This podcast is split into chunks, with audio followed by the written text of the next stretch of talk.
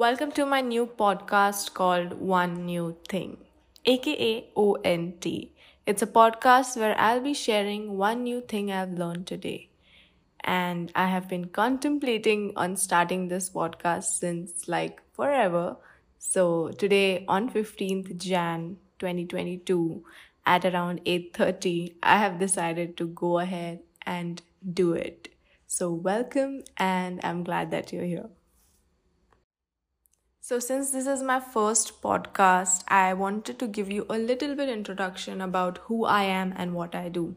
So, I am a 23 year old girl right now, living alone with my dog. My mother visits often. So, there are many new things I have learned lately, and I thought, why not share it with the world?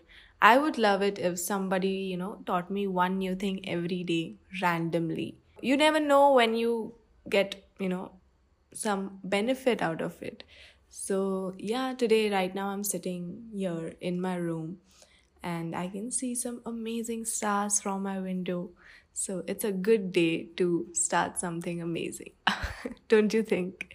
All right. So, speaking of one new thing I learned today, I have adopted a dog recently. Like, she is two and a half months old and she's with me since one and a half months. So, I have been learning new things on, you know, dog care, puppy care. She bites a lot. So, one new thing I learned today was that in case if she's biting your clothes or you or she's jumping on you, you just go and face the wall and just stand there. So that means playtime is over. She'll get bored and she'll just go.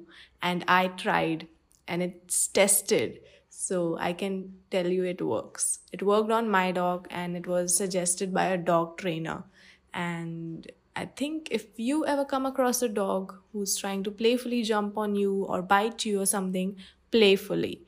So just go and stand facing the wall, and I think you should be good to go in case if the dog is angry and coming at you then there's a different thing. Still you have to you know maintain your calm. You don't have to panic or run because that's when they get more triggered.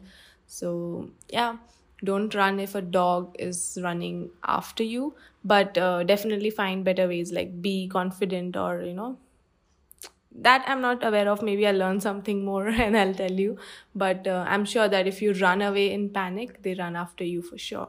So yeah in this case if a pet dog is trying to play with you or jump on you and you are not happy with it go and face the wall. So yeah that's one thing i learned today. I hope you learned something out of it. And i'll see you guys tomorrow